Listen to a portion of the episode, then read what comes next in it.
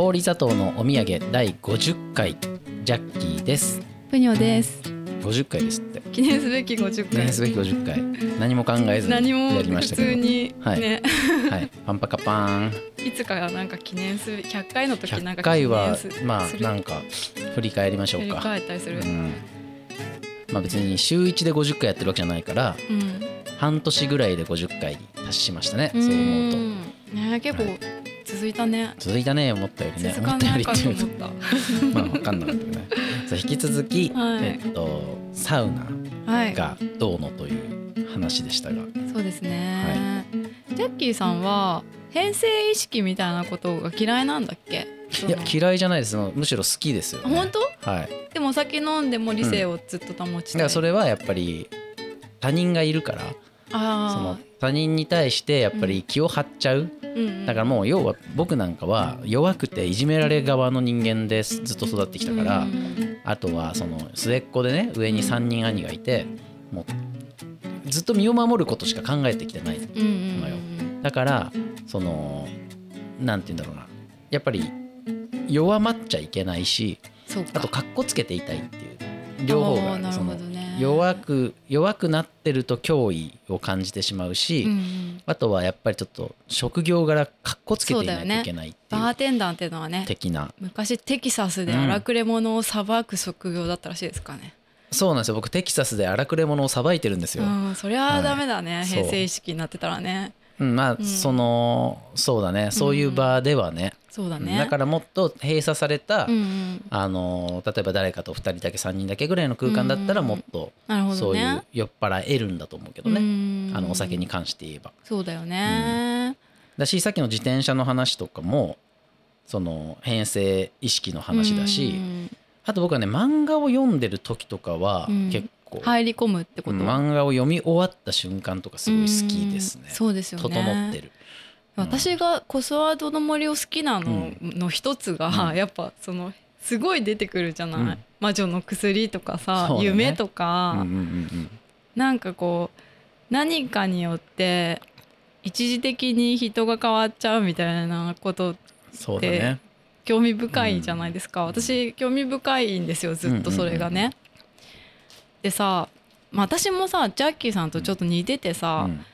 割とそのなんていうのかな怯えて暮らしてきて。怯え側の人間たちだよね。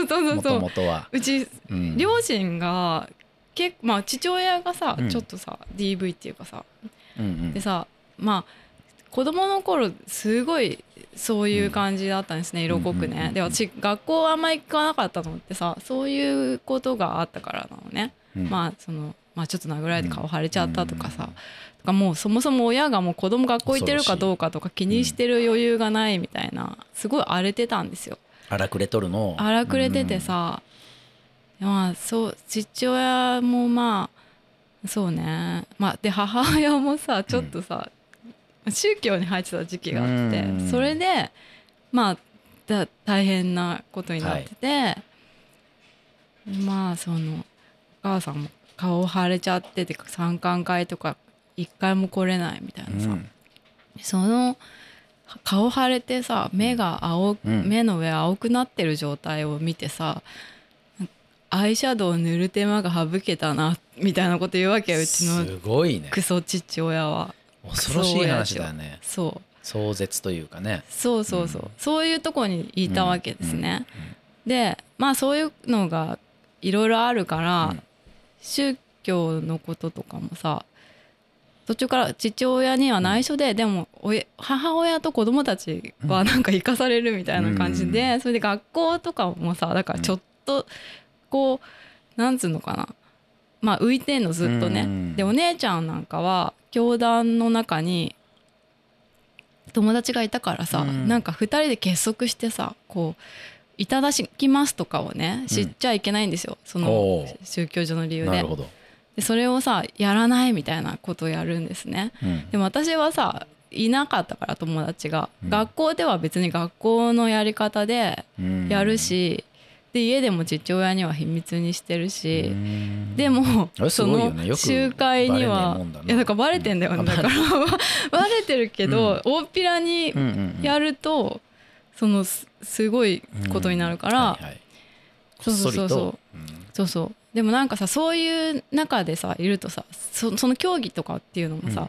その神様になんていうかいかにこう愛されて愛されることができるかじゃないけどその神の愛をなんていうかど受けるためにどれだけのことができますかみたいなさことなわけじゃん。その神はいつも見ていて、うん。あなたの行動のね一つ一つが神にねちゃんと忠誠をつく誓っているかみたいなことをうん。見ていますよみたいな。そう試されるみたいなさ。うん。そういう話がいっぱい出てくるのね。はいだからさなんかすっごいさ罪悪感に苛まれるの。自分はひその本当の気持ちを偽ってるし、うん。その神様も偽っているしだからもう愛神からの愛がうん。私にはきっとないんだろうなみたいなさ、そういうもう見放されている、うんうんで親もそれどころじゃないと、うん。子供うんに対するうん。そのなんだろうな、まあ、そういう愛情表現みたいなことをやってる場合じゃないというところでまあいてうん。でそれでまあいろんなことがこう全部が決められた中で自分の自由がない中で随分長いことねいたわけ。でそれでまあ高校生ぐらいの時にちょっと摂食障害みたいなものになりました。まあよくあるやつですね。そういう家の人がなるやつですよ。それでまあ勉強するじゃん。どうやって治すんだろう。これどういう病気なんだろうってね、うんうんうん。そうするとさもうなんか必ずねそういう本には、うん。あの自己肯定感みたいなことが書いてあるわけですよ。そうだね。ね。生まれた時に、あの無条件の愛情をかけられた人は、うんなんていうか自己肯定感を得られてうん。その何があっても大丈夫っていううん。そう自信みたいなものを獲得できるんだけど、うん。それを獲得できないとまあそうちょっとメンヘラになりますみたいな。でそれでまあどうどうするかとかもさうん。書いてあるんだけどさ例えばそのさあのなんていうのカウンセリングとかうん。カウンセリングも高いじゃん。まあ1時間で何何万とかさ5,000円えーサウナより高いの？サウナより全然高いんだよ。山の上のサウナより。だしさうん。やっぱさ他人に心開けないのそんな感じだから。ね。そうそれでうん。そのでさ親とねそのワークがいっぱい書いてあるわけ「お母さん、私こういうことが辛かったんだよ」とか言ってさあるある。ごめんね」って言ってうん。抱き合ってはい「大好きだよ」って言いましょうねとかさうんそんなんさできてたら苦労しできてたらこんななんねえよっていう話なんですね。うん。でまあそういうことをさうん。やっぱそうなるとさ、まあ、異性に、ま、もうさ希望を託すじゃん。そうなりますね。でやっぱそれでよよく見かける光景ですよね。で最初のその恋愛で依存しちゃったっていうのはまあそういう流れからのことがあってでも結局さ他人だしさそんな無条件の愛とかをさはい。かけてもらえるはずないわけ。そうなんですよね。そう。そこで私もつまずいたんですよ。うん。でさ、まあ、トマトさんとさ、ボットさんみたいな夫婦もさ、いるけどさ、うん。あれはさトマトさんがさもう普段がうん。もうあまりにもさ魅力的だから成り立ってるわけじゃん。うん。でさポットさんも魔女の話でね。そう、ん。包容力があるしね、だからそのまずそのそういう何にもそれだってだからその魅力的だからとかうん。好きだからとかさ、うん。条件があって何にもこうリメリットないのに、優しくして愛してくれるみたいな状況って、まあ親以外ないじゃん。うん。そうなんでもそれがなかったらじゃあうんどっから満たせばいいってなるでしょ、うん。でそれでそこで私はやっぱそのなんかその状態のどなんていうのかな。す脳内をどうにかして作り出せばいいんじゃないかっていう。なるほ そうそうそうそう。ど人工的にそうそうそう、うん自自力でというか。そうそうそうそうそうそう、んん自炊うん。うん自炊？自炊。はいはいはい。自己肯定感自炊する自ために。自己肯定感の自炊？ちょっそうそうそう。そうとメモっとこうこれどっかで使おう、うん。そうそれをタイトル。そう。第50回のタイトル。自己肯定感のあ自炊うん、そうそうそう。それををまあいろいろとさなんていうか探求してうんきた時期があっなてるほ、どね。でそれでやっぱたどり着くのがさ、うん。やっぱそのそういうサイケデリック的なものだったりするんですね、まあトランスとか、うん。まあいろんなさ幻覚剤的なはい。やつとかね、うん。まあそういうのを、うんまあ日本ではさなかなかそうですね。ねないんだけど、で私もやっぱりその怖いから、うん。依存性とかねちゃんと調べて、ないやつとかいろいろね、あのそういうで大学でもまあそう心理学みたいなことん学んだり、思想みたいなの学んだり、ね禅とか学んだり、でなんかそのそっちに行くじゃん。そ禅とか学ぶとヒッピーみたいな方に行くじゃん。行くじゃん。そうですか。なんか深夜特急とか読ん,、だりするとさ、そういうの出てくるじゃん。うん。うん。でまあちょっとさ海外行って、なんかね薬草みたいなの飲んでみたりとかしたわけですよ。まあ有名な薬草ですよね。いろいろね、はい。そう。でさ私それで、うん。結構その専門家の人とかに教えてもらったりとかね、で体験してみたりしてた時期があってほう。でそのそれ何の専門家？あそういうサイケデリックサイケデリック。そうそうそうそうそう薬草とか。サイケデリキスト。サイケデリックス。サイケデリキスト。なんだろう、ね、サイケデリキスト。サイケデリッシャン。なんすかね。なんでしょうね。うんまあまあまあ。サイケのね専門家。みたいな人からも話聞いたりとかして、ででねまあ日本でできるものって本当に限られてるんですけど、私それでさなんかサボテンを飲んだことがあるの。ほうほうほうほう。南米のサボテンをね。うんうん。でそれはその時飲んだのはサンペドロってやつだったんだけど、えっ、とね白シビンかな？なんかまあそういう成分があって、でそういうのがこうやっぱセロトニンをねうん。増やすっていうことでまあちょっと変性意識が起こるっていうやつをやったことがあるんだけど、それにね似てるんですよねサウナのあの状態。すごい。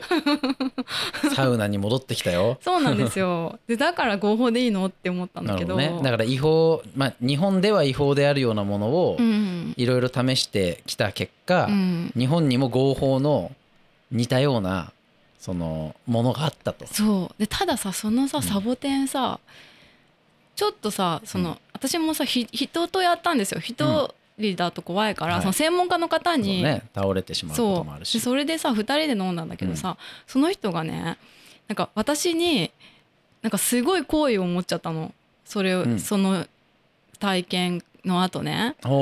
でそれででうん。私でももう結婚してたし、うん。あの全然そのそういうつもりはないわけですね、だからあの困ったんだけどでだからやっぱねあの人とや人に頼れないっていう でそれなんでかっていうとねその人が言うにはあの MDMA に似てるっていうの MDMA っていうさ薬物あるじゃん、ね。エクスタシーと言われるやつね、ラブドラッグみたいなやつね、はい。そうだからそういう惚れ薬的なあのものにそのサボテンの成分が近かったんじゃないかって言ってて、でそれはね専門家が言ってたの？専門家が言ってた。自分で？自分で。好きになっちゃったわ。あれ惚れ薬だったのかな？みたいな。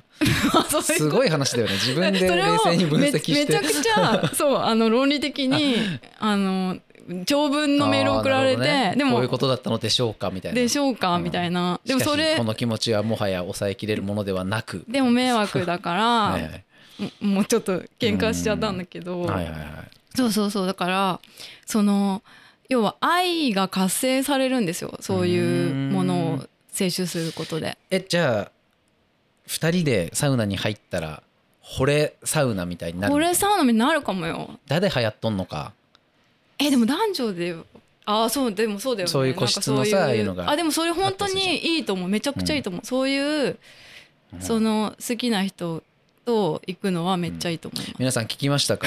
これ耳寄りな情報、そう。うん、そうそうだからねけだから私がまあでもさそのなんていうか求めてるサウナに求めてるものっていうのは、あの要はそのそういう本来だったら他人から与えられるとされているうん。無条件の愛的状態にいなれるとサウナに入るとね、すごい話そのだ時にうん。無条件に愛された時に分泌されるようなオキシトシンとかがが急上昇しそうそうそうそう。それが自分をこうなんていうのかな自己肯定感を自炊できるのではないかと。そうそうそうそう。でそれはまあ論理的にはそうなんですけどはいはい。そのもっと無意識の部分なんですね。だからそういうものってさその自信を持つとかもさなかなかそのなんていうか自己実現系だったらまあうん。まだあれだけどさその根拠のない自信とかっていうのはもう無意識レベルのことだから、はいはいね。いじるの難しいじゃないですか。でだからそういうサイケデリックスみたいなこと変性意識みたいなことっていうのはその自分に制御できない状態に置くわけですね自分を。だからそういうその無意識化うに、ん。を癒していくという、はいはいはいはい。そういううん。部分があって、そうですね。だからそうね。そうそれをやっぱり私はなんていうか1,000円とか払ってさ、うん。できてしかも、まあ、依存性もまあでも私、うん。今ですらサウナ行きたいし あるあるんちゃあんのかもしれないけど、好きになればねでも何にでも依存性はありますからねそれは。でもさサウナはさそこにいてくれるんですよ、サウナにいてほしいから私このサウナブームもね、うん。あのいいなって別にいいなって思ってるんですけど、うん。そうそう。だからそんなその不確実性でさあの、こっちを翻弄してこないじゃんサウナって。うん。でまあその整う整わないとかっていうところは不確実かもしれないですけど、まあ確実にそのさあのじんわり温めてくれて、うんなんかこう生まれ変わった気持ちにさせてくれるから。すごいね。そうで私うん。初めてサウナで、うん。サウナっていうか整ったって思った時があって、うんそのなんかお風呂好きだからよく行ってたんだけど、あののぼせちゃって、うん。でそのせなんていうのあの鏡んとこシャワー浴びるとこでさ、うん。椅子に座ってぼーっとしてたの、うん。そしたらさおばちゃんがねあのあなんかあなた大丈夫？水風呂入んな？って言われて、うんうんうん。で私水風呂怖くて入ったことなかったんですよ。ううわかるわかる。そう。うん。でもさなんかそうやって言われたからさ、もう断れないからさ、うん。入ってみたの、うん。で頭まで浸かるのよみたいな。で、うん。頭まで浸かった時に、なんかすごいめくるめく感覚があってでわーってなったらその周りにおばさんがさ何人もいてさうん「よかったね」みたいな。なんかすごいなんかなんだろうな、みんな天使だったんじゃないそうすごい肯定されたうん。ことあったの、うん。その水風呂入って。サウナ天使みたいなさそうそうそうそう。存在がいたんだそこに。そうそうそうそう、うん整い天使。そうでなんか私それ本当になんかなんだろう何とも言えない体験でね、それで結構そういうのもあってさ。面白いねそうそうだからそれはまあ女湯ならではですね、ちなみにうんやっぱ水風呂って頭までジャーンってやった方がいいの？私は最近頭までは浸からないけど、うん。でも首ぐらいまで行きますね、すっぽり入って。えだってね本当はダメじゃん髪の毛まで入っちゃそうだよね。うお湯だとさうんうんうん。水風呂だと許されてるよね。かけ湯するあのあー頭にね。桶をそれが一番頭いいからズバーンってやって、その後うん。首前浸かる、なんか大体さ水風呂に入ってるおばちゃんってさ、じっとしてるんだよね、うん。なんかカエルみたいに面白い。それでさでもその他の人が来るとなんかさって動いてうん。出てくるんだけどね。そう水風呂にまず浸かると冷たいじゃん、うん。でも止まってるとね冷たくなくなるんだよね、そうね。でそれでうん。またちょっと動くと冷たいっていうね、そう男湯はうん。そういう譲り合いみたいな考え方も少ないと思う。低いと思うその女湯よりも。そうん。そうだよね。だからそういうとこだよね、そういうところで僕はうん不便を感じているのかもしれない。そうん。そうあのねやっぱねそういう研究で分かったというかよく言われてるのが、やっぱセットとセッティングっていうのがうん。すごい大事なんですよ、だからマインドセットというか、はいはいはい。そのさまあ仏教で言うとさその他力みたいなことですね、その完全に信じるみたいな、うん。私は大じ大丈夫みたいな。その、なんていうか仏の力を裏切らないみたいなのを、はい 信じきるみたいなうんうん。状態でいることが大事みたいな、うん。何か疑いが入ってくるとうん。それはやっぱり邪魔されるという、うん。まあ、それはとても危ないね、うん。あの状危険な思想にも思えるんだけど、うん。でも結構大事でだからさっきのさその温められてるヒナみたいみたいなさ、うん。なんかそういうイメージっていうのかな、うんその自分がそのサウナにいい印象を持ってるか持ってないかっていうのが、そうめちゃくちゃ大きいから、だからねなんかなんかそういうマインドセットをできる状態で僕もサウナに帰依してうん、あのもっと信心を積まなければいけませんな。やばいうん。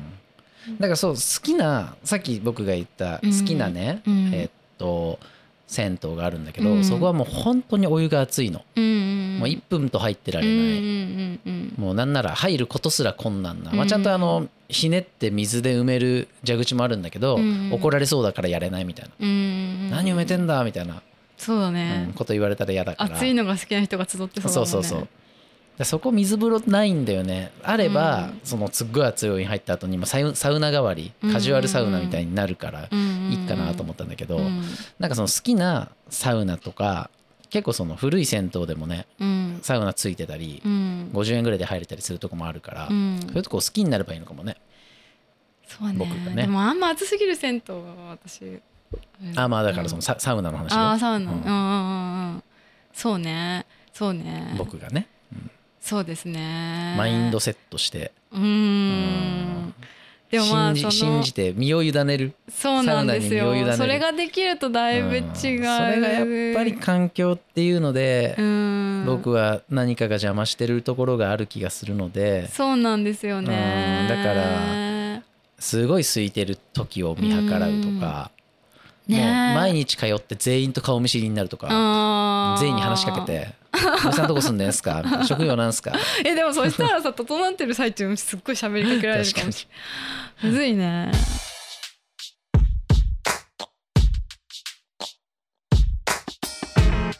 氷砂糖のお土産。そうでもまあそのサウナで起こってることっていうのはやっぱその、うん。まずその熱々の時に交感神経がすごい、なんていうか活性してうん。で水の中でもまたさその極端に冷たいから交感神経で,、うん。でそれでめちゃくちゃその緊張が緊張状態がこう、うん。ピークに達したことでその後でぜもう脱力が起こる。副交感神経が優位になるっていうそのうん。脱力の状態がやっぱその癒しというか、うん。まうん、っていうことなんですよね。わ。かりました。僕もね、うん。自作サウナしかないですね、作る？うん、何で作るの？テントでテントで。なんかこの間探偵ナイトスクープかなんかでうん。自作サウナ。探偵ナイトスクープじゃないかな？なんか自分で作ったサウナすごい最強だから見に来てくださいみたいなのがあってうん。なんかそういううんそういうの自分で作るしかないのかも。そうね。なんかしょう、うん、最終的には。あーうん。そこまでしなく一生をても、かけようかなそれに。まあ、自転車でもいいと思うよ。北海道に引っ越して、うん。まあなんか登山とかに近いかもしれないね。それはさ例えばうん。すごい高い山登ってうん。疲れるじゃん、でうん。ずっと苦労して登って登って頂上着いたらもうすることないわけじゃん。でそしたらちょっと腰を押し付かせて景色眺めてふーみたいな、それこそ副交感神経の方にこう、あの落ち着いてなんか水筒で持ってきたコーヒーでも飲みながらさ、そういうのにそれを求めるのがいいのかも。だそうね。例えばその漫画の話したけど、うん。僕漫画が大好きで、うん。最近はなんかそういう感覚にならなくなってきたけれども、うん。なんかね年を取ってきたのかしらあ没頭が。バーッとまず没頭して、うん。没頭っていうかもうそう我を忘れてっていうよりも、うん。面白いこれはと。うんうん。大変な作品に出会ってしまったって言って読み進めていって終わったらもうすることない。ちょっと山頂と一緒で、うんうん。そうするとふーああでも近そう。そうだからうん。紅葉とそのなんていうのそれが終わってこう静まるしかなくなった時うん。のその外気浴みたいな時間が僕は好きだったからうん。実は適性が本当はあるのかもしれないね。そうだね、だから脳内だけでうん。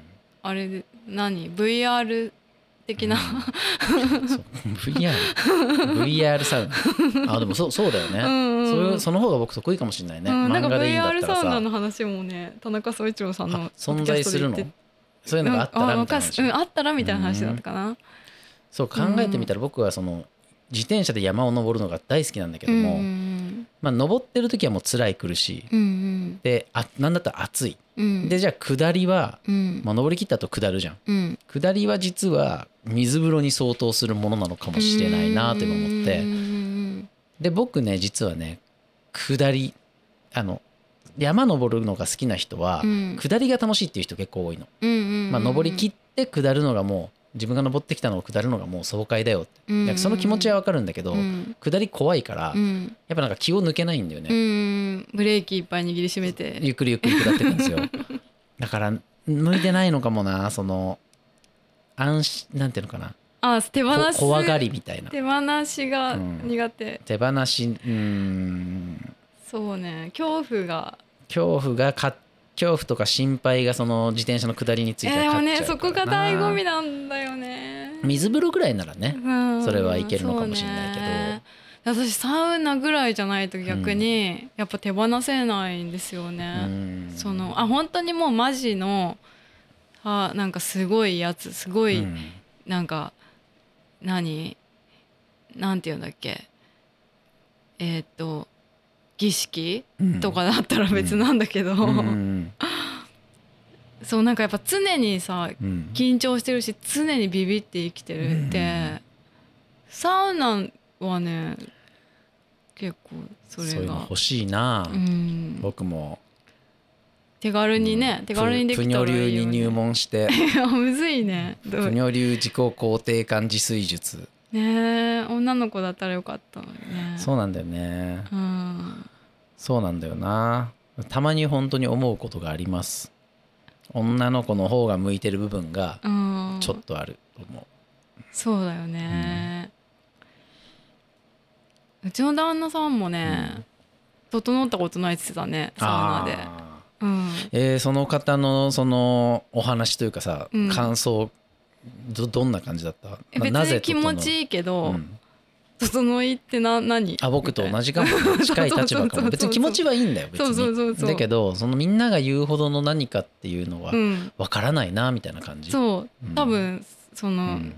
そういうのがおあるかも。そのそ、うん。ちゃんとしてないとというかそね。んなにあの手放せないっすみたいな人もいるのに、うん。やっぱ繊細に生きてるかどうかわかんないけど繊細に生きてるとさうん男湯でさうん、気抜けないっすよ。そうっすやっぱよね普通に考えて。だようね、ん。だよね。量やんなと思うもんやっぱ。そんなリラックスできないから。うん。あー。まあねそうね、でもまあジャッキーさんってうん。なんかその、すっごい自己肯定感が低いって感じではないじゃん。そうだね。うん。うん。そのなんか土台はちゃんとしてるって感じがするまあいろいろあったけど、うん。あのご両親は愛情深いそうなん方でね。そうそうそう。そうそうそう。だからうん。そういうものすごい本当にもう本当に死にたいみたいな、こうまあそういう日もあるかもまあしれないけど、思春期はねあったけれども。そうそうそう。ん。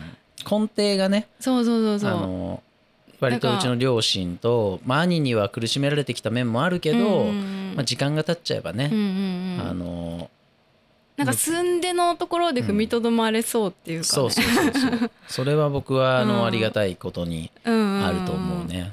ちょっとその、なんて言うんだっけひこういうのって。うんわかんないけどなんか、うん。切実うんなんだったんだよ私は、切実な人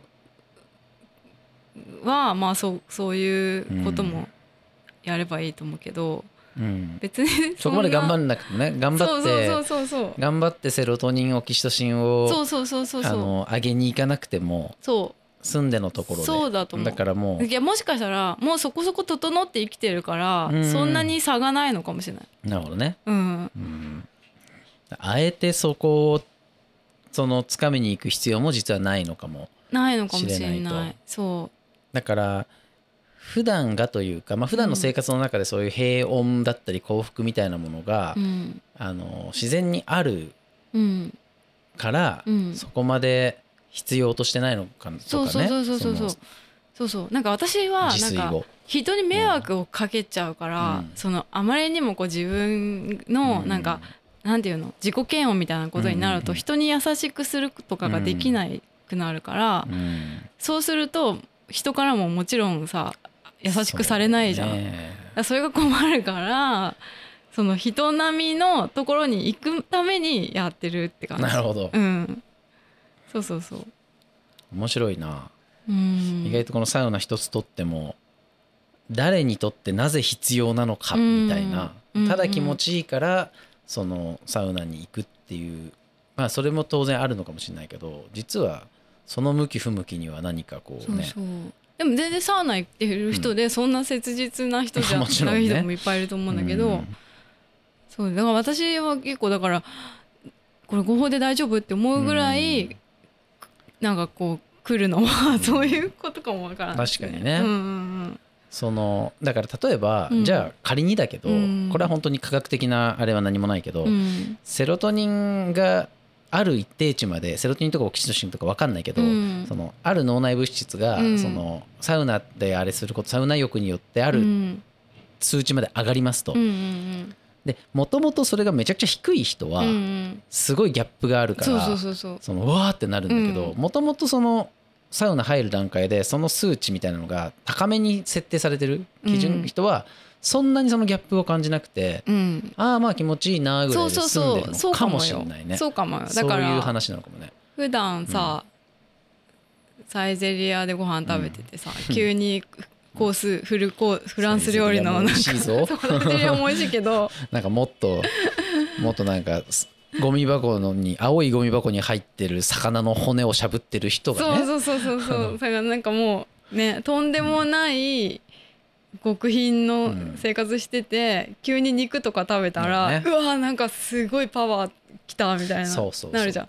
うん。それもかなり多分、うん。なんかさタンパク質とかもなんかベジタリアンになった人が、うん。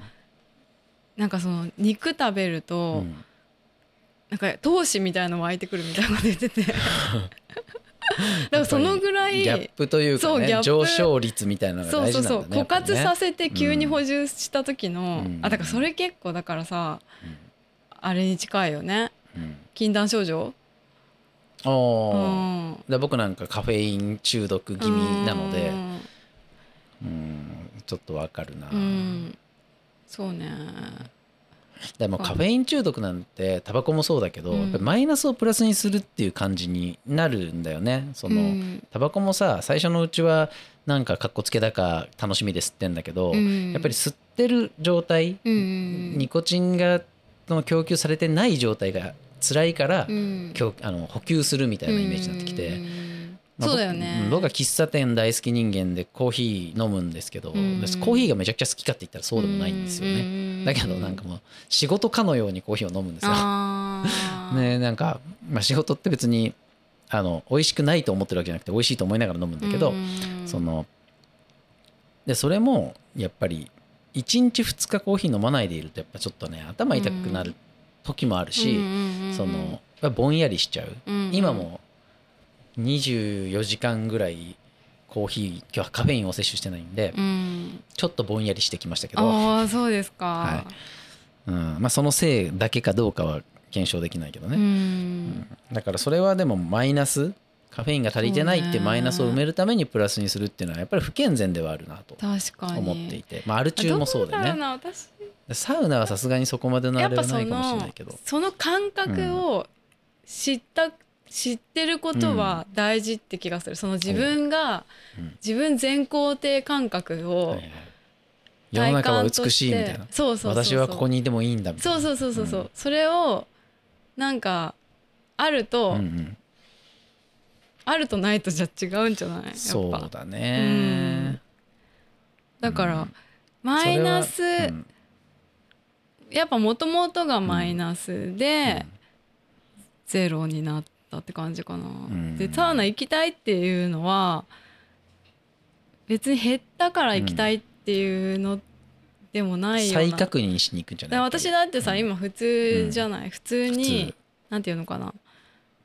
まあ割と保ってる保ってるじゃない、保ってる。なんていうか生活を。はいはいはいあそういう意味ね。あだからあそうだからさ、摂食障害も今ないんですね、でまあ宗教も親もさうん。やめてんだけど、うん。だからその出ないからさ、うん。で出てたらさサウナ行かないと出ちゃうってなったら出るって何が出るの？あだから小摂食障害症状とかがね。症状が、うん。そうそうそう。